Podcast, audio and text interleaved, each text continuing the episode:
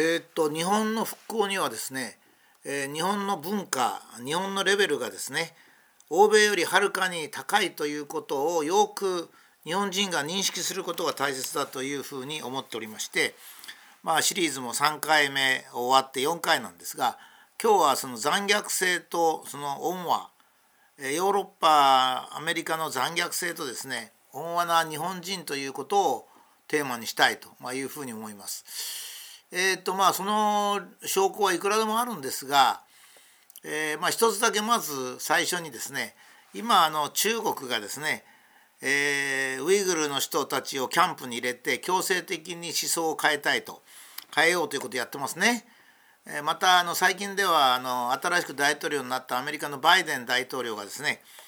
え戦争中この前の大統領戦争中に、え日本人の強制キャンプを作ってですねそしてそこに日本人を入れてそれであの対戦中も外に出られないようにしたという例があってこれに対してバイデン大統領が最近謝ったという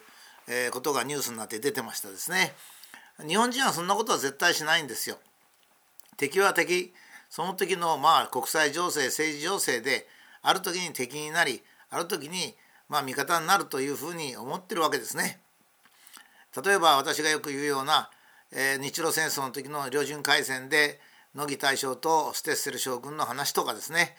それからあ、うん、大東亜戦争の時の山下法文中将あその時はフィリピン軍司令官だったんですがその人を公主刑にする時にイギリスのシンガポールの司令官を呼んで見物させるって言ったですね極めてあそのひどい残虐性野蛮性っていうのを持ってるわけですね。しかし日本人の多くはですねアメリカの方が日本よりか野蛮ではないと 考えてる人もいるんでちょっとあの別の例を挙げたいと思いますが、えー、アメリカにはもともとインディアンと呼ばれるもともとそこに住んでた人たちですね。まあ、それにイギリスから逃れてきたあの今のアメリカ人元のイギリス人ですねメイフラワー号で、えー、ボストンの近くに流れ着いた人たちがですねそこに住んでた、インディアンを、まあ、非常に強制的に、えー、まあ、洗脳したっていうのがあるわけですね。もともとアメリカ人がインディアンを殺すのはものすごい残虐なやり方で、えー、インディアン非常に人が良かったですから、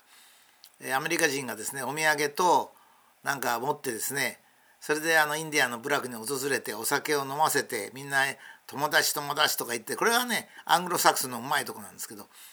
それでそこにあの、えー、縁も竹縄になったとこでああ2人が俺俺たちが友達になるのに約束をしようっつってサインさせる。それ英語で書いてあるんでよく読めない、まあ、インディアンも気持ちも良くなってるしまさか疑わない人をそれサインする。で翌日の朝になるとそのアメリカ人がライフル持ってきてですねお前らこれにサインしたんだから早く立ち退けと。言ってインディアンが怒るとそこでライフルで殺すという、まあ、そういうやり方をしてきたわけですね。で一応インディアンがもうかなり勢力が衰えてきたら今度はインディアンの子供たち女をですね強制的に親から引き離してですねそれでその隔離生活を行わせるわけです。それは、えーと、ボーディングスクールっていうんですかね、えー、まあ寄宿舎ですね。言ってみれば。そこに収容してえ親元との関係はもう一切させない。それでその収容所ですよ。収容所においてはあインディアンが自分の言葉を話したり宗教をしたりするのも全部禁止して英語とキリスト教を教えておまけに髪型とか服装とか日常の作法に至るまでですね全部アメリカ式をやってインディアンの民族性を発揮したらもう殴り飛ばすと。前のことだったわけですね。それで、えー、まあクレンジングっていうんですかねこういうの要するにきれいにするっていうわけですよ。まあ、自分たちの文化に沿わなければもう全部やられややっつけてやるとで、まあ、そういうところですまあ強制収容所ですがそこから逃げたインディアンがいたらですね子供であれ何であれ拷問にかけるっていう、まあ、そういうことをずっとやってきたわけですよここ何百年と。そのアメリカがですね今は中国のウイグルのものを非難します。それはそれでいいと思うんですね。しかしアメリカはそういう歴史を持ってるわけですよ。これはねイギリス人なんかもっとひどいんですね。まあ、インドでよく私がここで話すんですがインドで植民地にする。インドを植民地にする。そうすると有望な若者が出てくるとその有望な若者のところに一個正体がいてですね、えー、若者のあの腕を2本切るんですね。両手首を切るんですよ。敵物価にそれを投げ込む。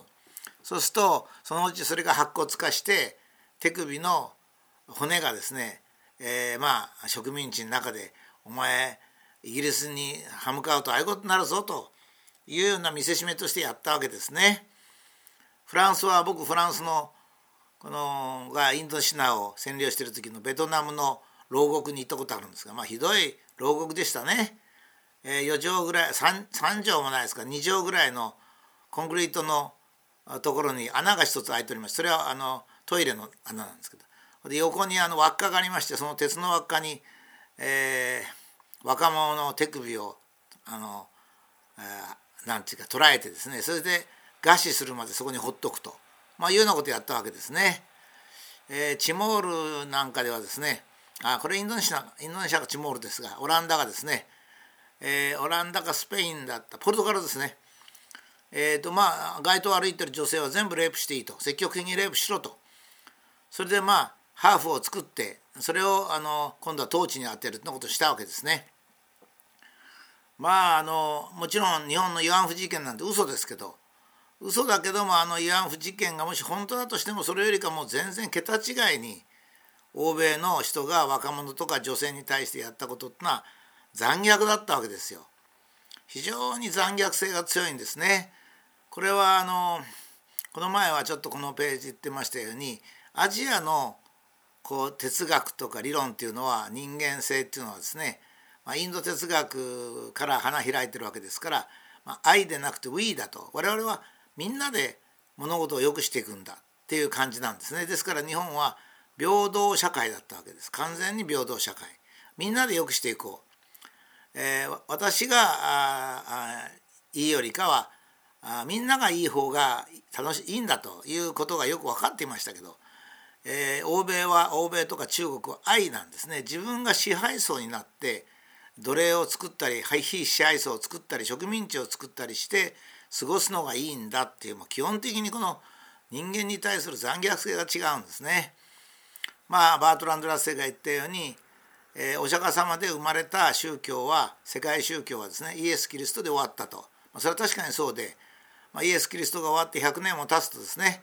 まあ、あのキリスト教はローマの国教になるんですが、まあ、それからのキリスト教の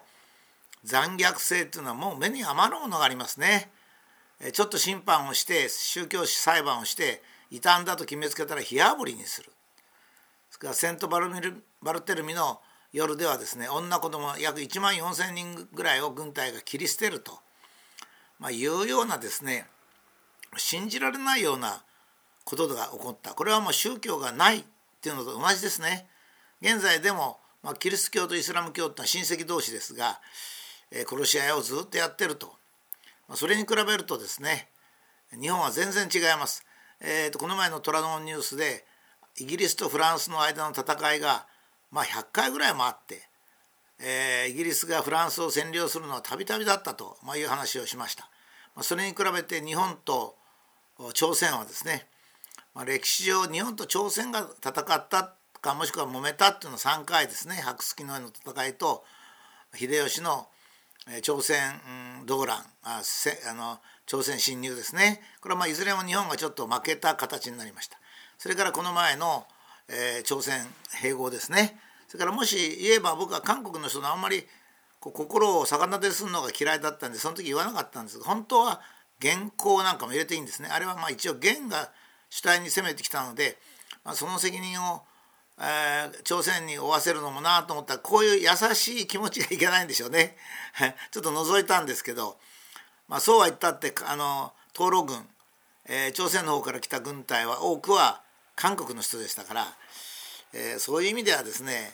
まあお互いお互いであるってことと他の国から隣国同士隣の国同士ではですね、えー、日本はほとんど非常に温和なんですよ。これはインドもそうですね。アジアではインドと日本が大きな国でした。力も強かったんですが歴史上ほとんど外に出ていないわけですね。もちろん植民地もほとんど作ってない、まあ、日本が満州とか朝鮮とか、えー、台湾を取った時はですね、えー、大東亜戦争の前ですけど、まあ、よく日本の歴史を読めばこれがやむを得なかった対抗策であるってことはよく理解できると思うんですね。私最近、えー、日本のリベラル論壇で非常に有名なもう本当にトップぐらいの人の話をじっくり聞いてみたんですね。私はこう自分と違う意見をじっくり聞くのが好きでああなるほどなこの人ってこういうふうに思ったんだなと思ったりするんですが、まあ、実にですね あの世界音痴なんですね。日本の軍隊を非常にこう批判してるんですがそれはその方の心の中に軍隊とはこうあるべきだというまあ本当は実際にそういう軍隊っていないんですけどそういう像があってですねその像と日本軍が違うと言ってるだけでそれはアメリカ軍イギリス軍とか中国軍の残虐性とそれから日本軍のそういう暴行暴力的なところと比べればですね彼はそれを比べてればいればですね彼はもう恥ずかしくて何も言えないと思うんですよ。日本記者クラブでね演説してるやつを2本ぐらい聞いたらですねいやこの人どういう人？それで結構同志社大学かなんか出てですねインテリなんですよ。それで日本の論壇としては結構偉い人で本もいっぱい出してるんですけどよくああいうふうにこう自分自身で疑問を持たないんですかね。一旦自分で軍隊とはこうあるべきだと。いうふうに思っても本当にアメリカ軍とかイギリス軍とかですねフランス軍とかってどうだったのか中国軍はどうだったのかと。いうことが自分の言ってることが正しいかどうかっていうことが疑問に思えばですね1回か2回か調べるでしょうからね。ああいう人が要するに日本だけをこうまあ日本は攻めやすいからでしょうね。日本人の人柄がいいから。それ自分がすぐ反省するし。ところがアメリカとかイギリスを非難すると多分攻撃を受けるから。まあそういうまあやっぱり心の中ずるい人だっていうふうに思いますね。僕はその演説を聞いてたこの人ずるいなと。頭はよく回るけども、まあ、自分の何ちゅうか主張をまあ昔はそういうの300大言とか言ったんですけど丸め込むのがうまいという感じですね。まあ今日は私は日本の思想は非常に温和であり、まあ、これはインド思想から来てるんですが欧米は極めて残虐であるだから日本人はプライドを持ってですね、まあ、自分たちが温和な思想を持ってるということをもっと表面に出すべきだと思っています。